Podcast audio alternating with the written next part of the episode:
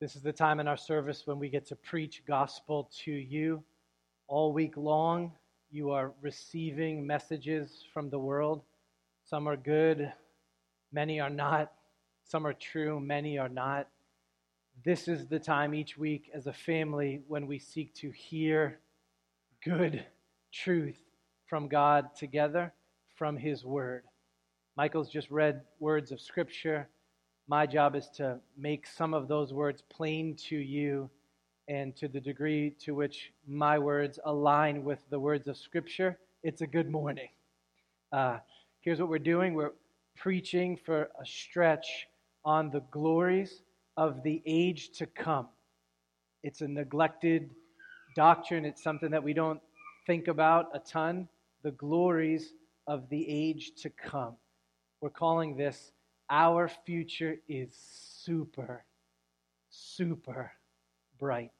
If I could have strung a dozen supers along the title here, I would have done that.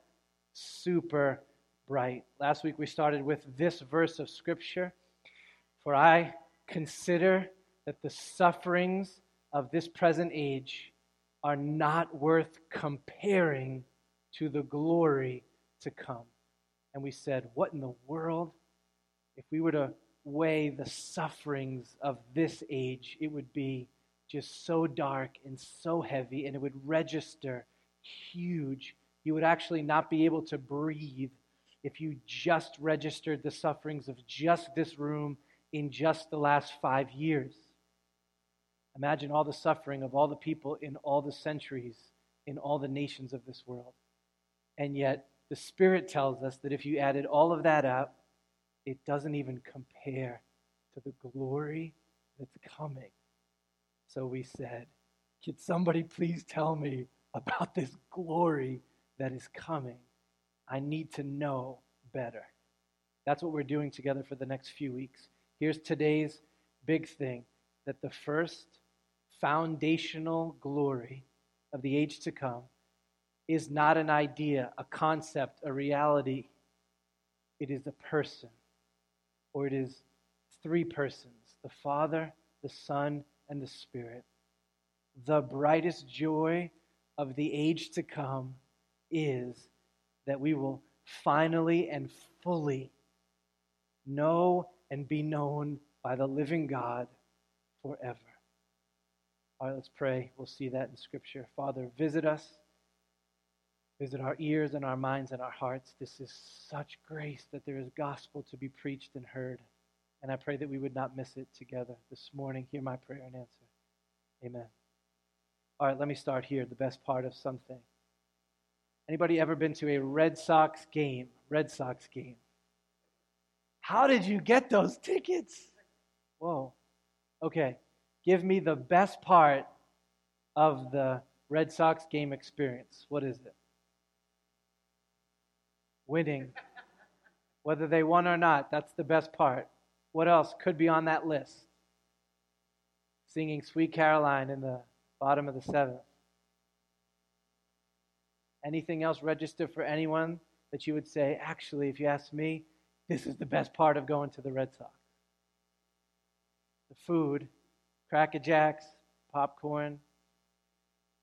The pregame's a lot of fun. Anyone else get there as soon as the gate opens? Okay, if we made a list, you could come up with the best part of that experience. Anybody ever been to Six Flags over New England or Great Adventure or Dallas, the original? What's the best part of going to Six Flags? Go. The rides, specifically the Superman ride, that's at the top of the list. Anything else?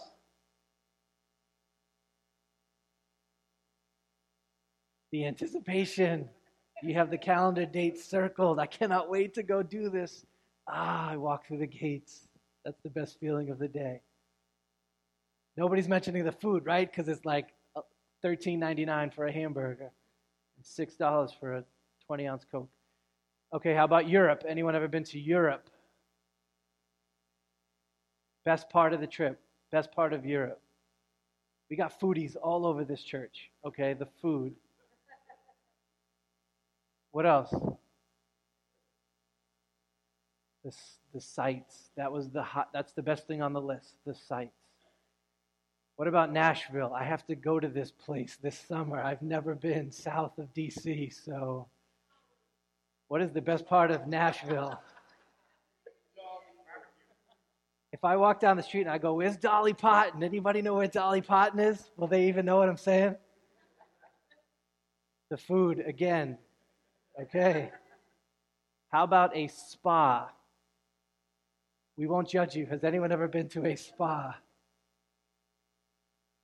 What was the best part of that experience? I wouldn't know, but don't say the food. the massage. It was, I turned everything off and I just relaxed. Okay, do you see what we're doing here? One way to think about a reality and experience is give me that list and tell me what's number one thing on that list. There is a sense, and that's what we're doing in this series, listing out for you the super brightness of the age to come. And of course, you would want to open up the series with the top of the list. And there's a lot of glorious things we're going to talk about. But what would be first on everyone's list would be, I hope, well, I mean, it's God Himself. It's God Himself. That's true. But there would be a major problem if that was the only way that I framed this sermon for you. That's because it is not merely that there is a beautiful list of breathtaking glories of the age to come, and that the first and the best is God Himself. It's more than that. It's that there is this one glory that stands apart from all the others. And it not only heads the list, but it sits beneath all of them and it holds them all together. In other words, this glory is not just first, it is foundational. You know, Jenga? If the glories of heaven was a bunch of Jenga pieces put together, this is not only the brightest piece, but it is the one that if you remove it, all of the others crumble. Here's how theologians say this they use these two words to get at this idea essential and accidental. What this is saying is there's one essential glory and joy. That one's got to be there. If you have that in place, then all the others are accidental, tangential, connected to that one. All right, let me give you a couple illustrations because it's important that you get this. We did Thanksgiving when I was a kid at my grandmother's house every single year. And there was all these glories, all of these delights of going to her house. Uh, number one, our cousins would be there. And some of these cousins we didn't see all the time. And we knew Thanksgiving Day, we are going to just have such a great time with them. Board games, playing football in Queens on this narrow street with cars on both sides of the street, uh, getting to see how they had changed over the course of the year. Cousins was on the list you'll be happy to know that food was on the list. I was little, so all I remember was mashed potatoes and dessert, but I was pumped about both of those. We used to watch King Kong and NFL football. I could give you the list of things that made it such a great day. But one year, I got the worst stomach flu imaginable. You know that creature from Alien? It was inside of my digestive system. I spent the entire day in my grandfather's bed with a, a puke bucket. You know what that is? A puke bucket and a little black and white TV to watch the Lions and the Cowboys. I was just so terribly sick. I couldn't play football. My cousins couldn't come near me. I didn't eat any of the food. Do you see what happened there? There was an essential thing that needed to be in place if I was going to enjoy everything else. If you remove that essential, all of the accidental glories were meaningless to me. That's the glory that we're talking about today. Let me give you another illustration that's more personal because this is a very personal sermon. Long Beach, California two summers ago, Grace and I had to go out there for our end of the year uh, church planting lead pastor conference. And we decided that that would also be our family summer vacation. So we were going to go. Then we were going to put all four of our kids on a flight from Logan to Long Beach to meet us there, and we would spend the time together.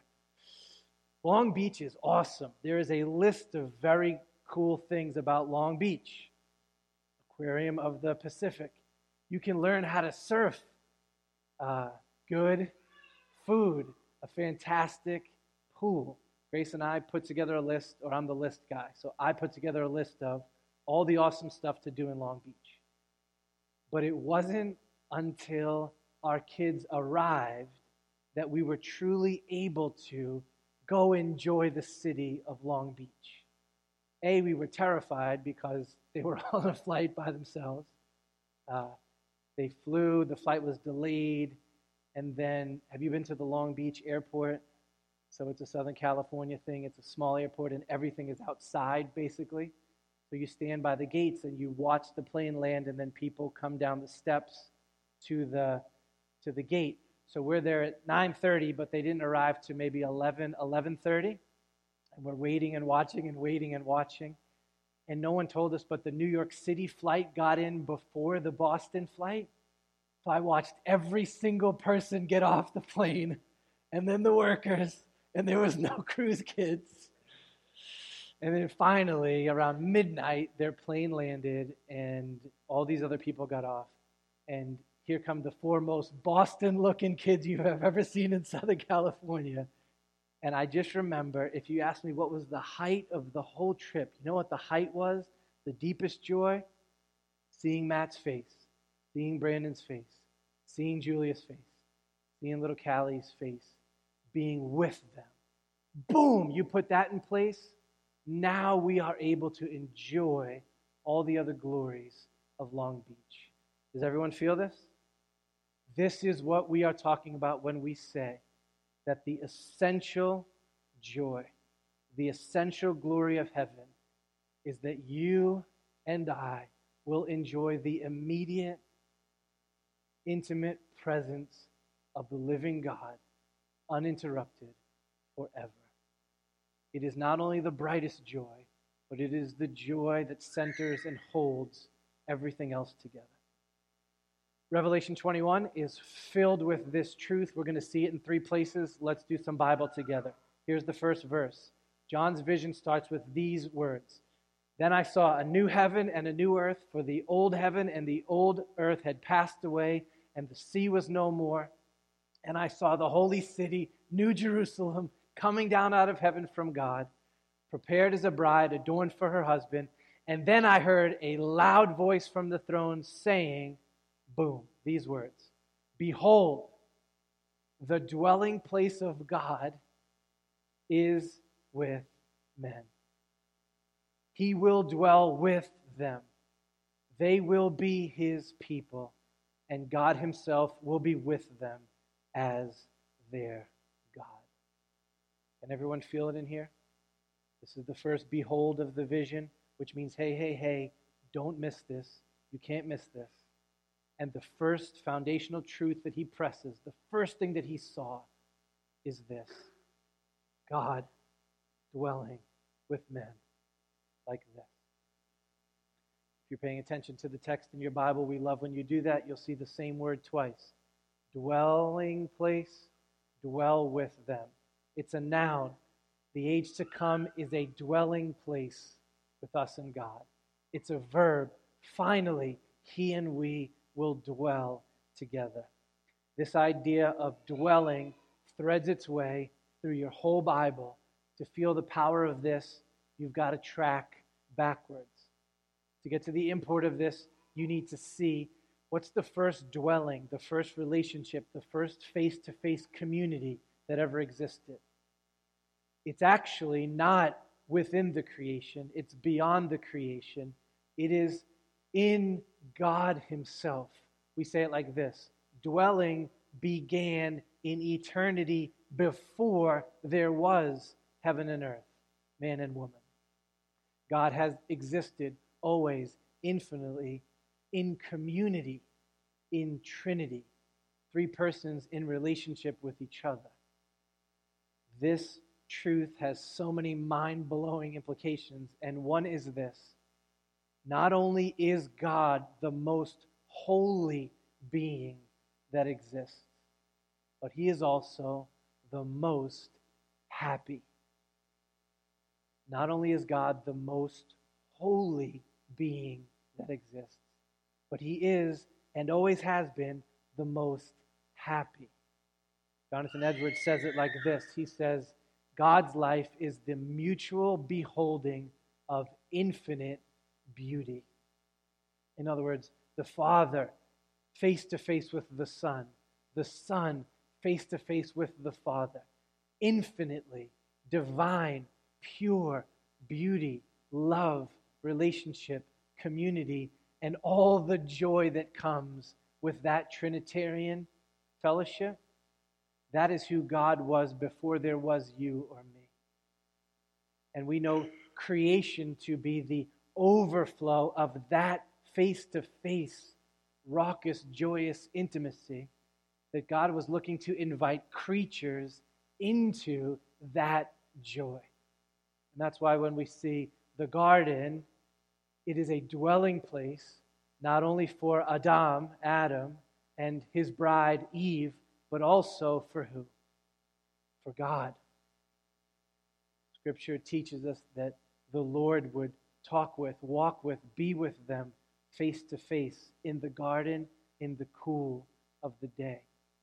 You and I were made to enjoy the happiness of God with God and with each other forever. That's what we were made for.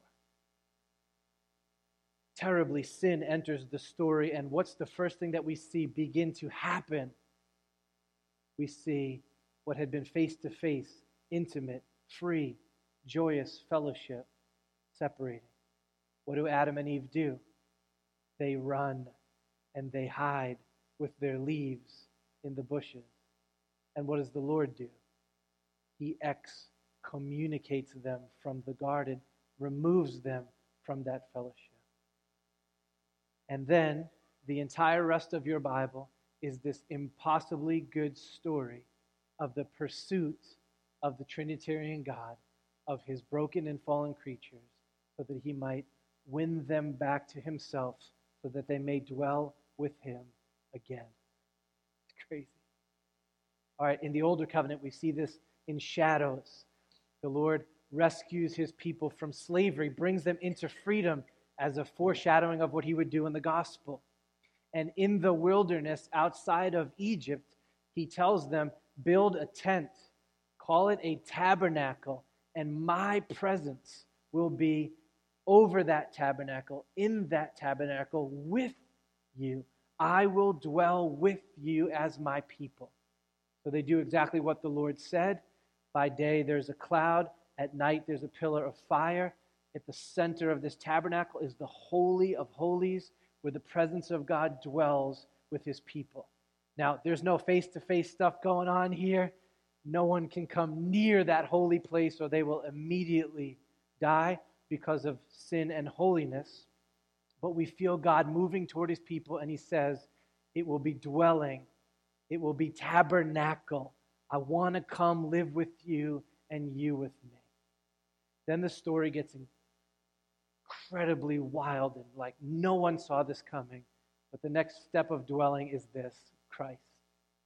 How does John tell us that Jesus appeared? He says it like this The Word became flesh and dwelled among us. It's the same word as the older covenant word as tabernacle. In other words, oh, shoot, incarnation. The second person of the Trinity has stepped literally into our humanity. And his disciples and those folks in Jesus' day saw God shielded, but saw God face to face, taking the ultimate step toward us to redeem intimacy and immediacy. Jesus took on flesh and dwelt with us. In that tabernacle of his body, Jesus lives perfectly, dies awfully, but rises victoriously and ascends to the Father. And now we are living in this time between the ages before this becomes true forever. And the first thing that John sees, the greatest essential joy of all of it, is that this happens forever. With that background, see these words again with me. Behold, the dwelling place of God will be with man, and he will dwell and they will be his people. And God himself will be with them as their God. The other thing you might circle if you were studying this text was God himself, God himself with me as my God. This is the essential joy of heaven that's coming, knowing and being known by God forever. All right, here's the second way that he says it. He says it like this I saw no temple in the city, for the temple is the Lord God the Almighty and the Lamb. And the city has no need of sun or moon to shine on it, for the glory of God gives it light, and its lamp is the Lamb. This sight would have been so weird and so surprising and so revolutionary. Here's the city of God, and there's no temple. This would be like going into Boston on the Green Line to the Park Street exit, walking up the stairs, and there's no Boston Common. It's gone. Just buildings or condos or a patch of dirt. What is Boston without the Boston Common? This would be like going to Vegas and there's no strip, no electricity. This would be like going to Saugus and there's no Kowloon. They took away the hilltop already, right? I'm nervous. Like, what's next? Kowloon, Kane's, Donuts? You can't have Saugus without Kowloon. And John notes it and he goes, I, there was no temple. What's going on here? If you wanted to get close to God in the older covenant, where did you go? How did you do it? You went to Jerusalem, and the best part of the whole city was the temple, because that's where you could worship the living God. Now you couldn't get too close, but you knew me and me and God, that's where we meet each other. That's where I would go. And there's walls and inner rooms and all this stuff that I can't access, but at least I'm close. I could get in the vicinity of God, but I couldn't get too close to Him. But it was still good enough. You knew if I get there, I get God. And John says, in the age to come, there's no temple because you've got God Himself, no intermediary. All right, Bostonian illustration duck boats. Anybody make it to the parade after the miracle of the Cardinals Patriots Super Bowl this year? Did anybody make it into the city? Matt and Josh. Anybody else? No? All right, how does that whole thing work? You have gone to be in the presence of the, the gods of the city, right? and in this case, the one, the one capital G, G O A T, goat, right? So you know, I'm going to get to this place and I'm going to have some kind of be in the vicinity of this whole thing. The boats come down, and on one of those boats is number 12, and that's the highlight of the whole of the whole day. There he is, and I took some pictures. And yes, you were in the vicinity of the goat on that day, but you were behind a fence you were probably behind 16, 20 different people in the crowd. He didn't know you. He didn't recognize you. He didn't see you. He just, this was a one way affection relationship happening here. Imagine if that night, 5:30 p.m., your doorbell rings, ba ding ding, and it's Tom Brady and Gisele. And they're saying, "Hey, we just wanted to come share a meal with you and sit across the table from you." we brought some food a bag of avocados. That's what Brady would bring, right? That's all he eats. And that's a completely different night, right? Face to face, across the table, unrushed time, intimacy. This is what John is saying is coming for us. There is no more, I go to a temple and behind a wall and a second wall somewhere in there is God, and once a year the high priest gets to engage with him if he survives. John says, in Christ, God has made it possible for us to have no temple because we will see God like this. And then John says, I saw, not just I didn't see a temple, what's the other thing that he didn't see in here?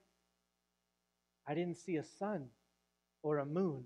The city doesn't even need a sun or a moon. I think what he's saying here is grabbing for language and he's saying the super brightest thing that we have in our experience, the thing that is most central to our living, breathing, enjoying all of the other joys of this life, is the sun. It's the sun. And if you take the sun away, you are not enjoying anything else, right? All the work we did for this morning, if you remove the sun, there's no joy here. The sun is essential to all of this. God is like that, only a billion times more life giving and brighter than the sun. That's what John is seeing. He's so bright that his presence makes the presence of the sun not even register. He is so bright that I didn't, sun or moon are irrelevant because this has happened with God. His glory gives the city light. Its lamp is the Lamb. Now, I don't think he literally means there will be no stars in heaven or no moons or no planets or no sun. I think what he means is that the brightness of the age to come, the immediacy of God in our lives, is so bright that it will make the brightness of the brightest thing that you know pale in comparison. Here's an illustration. Have you ever been inside of this room at nighttime? So when it's dark in here and we throw on these lights that are in the soffits up here, you can see those lights. This building's so old that it's literally individual light bulbs up there. There's about 60 of them on this side and 60 on this side. When we flip the switch at night, you know that, that those lights are on.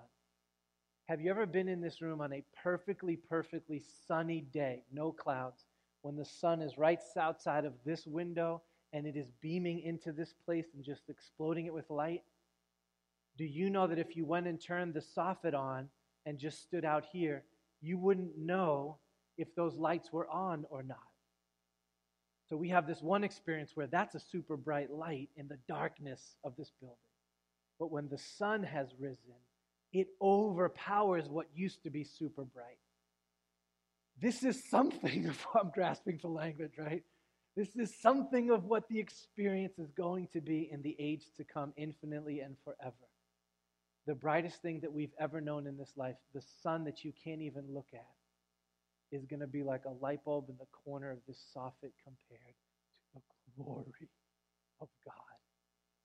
We are headed for an experience where sun or a full moon at midnight, it doesn't even register because of the glory of God. All right, last one. John presses this point a third time that it is the glory of God that is the essential joy of the age to come, that the essential happiness is God Himself. He says, No longer will there be anything accursed, but the throne of God and of the Lamb will be in it and his servants will worship him. And then he says this they will see his face. And his name will be written on their foreheads, and night will be no more. I love everything about this verse. This is why I encourage you to memorize scripture. This thing will just knock you over. Uh, in his book, The Happiness of Heaven, Father Boudreau writes 16 chapters trying to get you to taste the glories of the age to come. It's a great book to read. You can sidestep some of the Catholic theology around merit, uh, but a whole bunch of this book is just so helpful to open your eyes. The first chapter of the book, the first thing that he says right out of the gate when he kicks it open is, You will see God.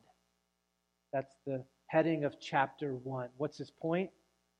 That's the first and foundational glory of heaven. He's totally right to start this way. Theologians call this, they will see his face, the beatific vision. If you ever heard that phrase before, it's three Latin words that get jammed together. Beatus is face, Facio is to make, and Visio is a sight or a vision. The beatific vision is a happy making sight or a sight that just thrills your soul when you see it. Oh man, this is good news. So we experience this in all different ways, right? Some of you foodies, your favorite moment of the day is when your food is brought to you and you see it and it brings joy to your heart. I've been going to spin class with Grace, and I know that the spin class ends when my bike hits 50 minutes. And when I see the 49, 40, 59 go to 50, oh, there's joy in my soul. Sometimes when there's a pothole that you keep running over and you see that they finally filled that thing, oh man, you're looking for Farrell on your podcast list, right? Because you are happy at that sight. All kinds of things you could put on that list. I think if we said to you, What's at the top of the list? you would give me relational answers.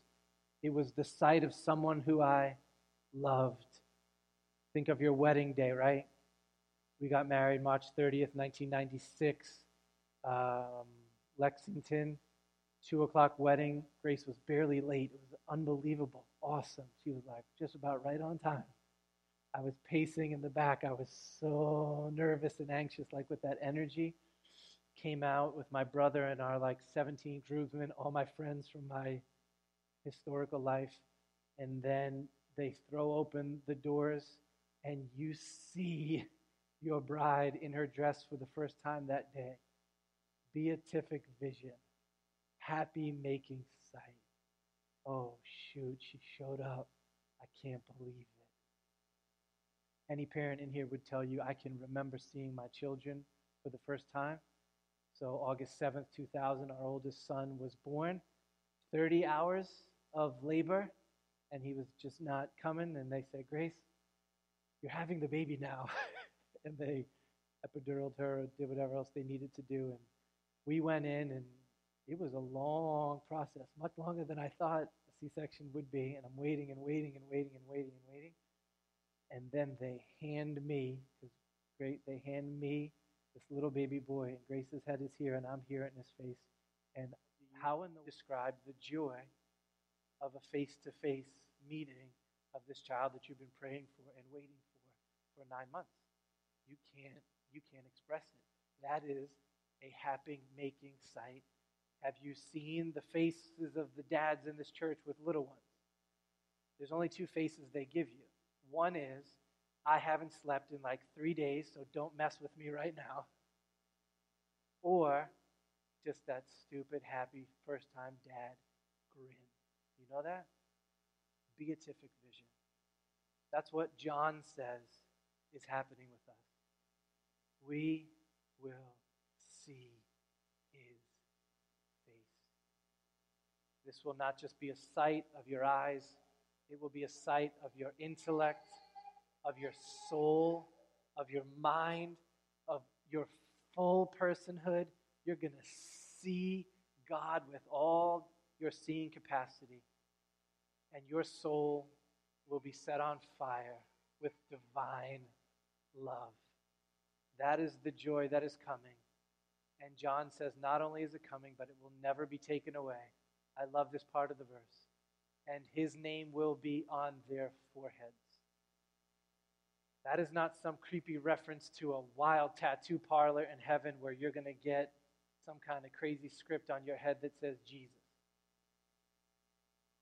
This is his way of saying, you're going to know in that moment with all of your soul, here is joy, and it is mine forever.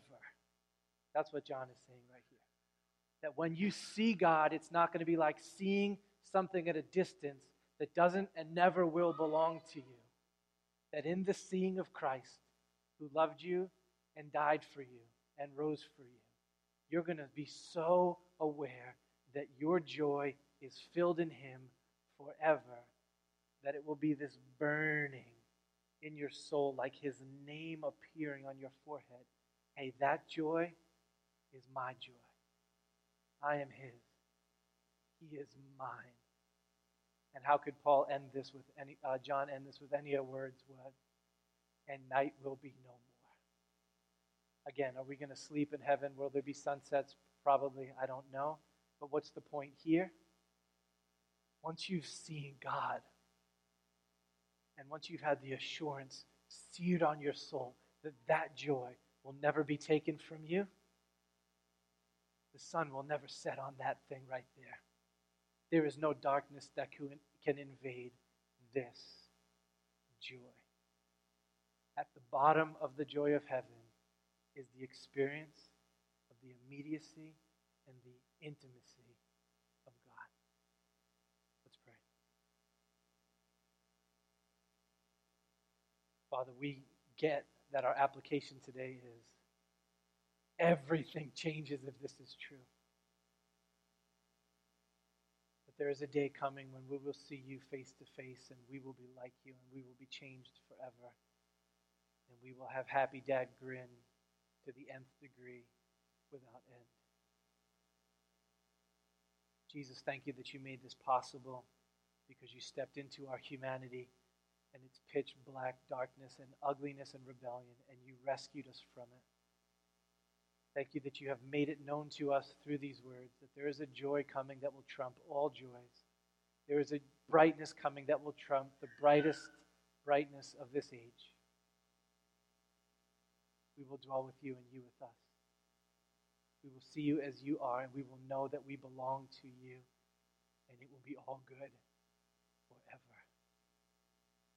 Thank you for the promises of the age to come. Help us to apprehend them in this age, in our living, in our loving, in our believing.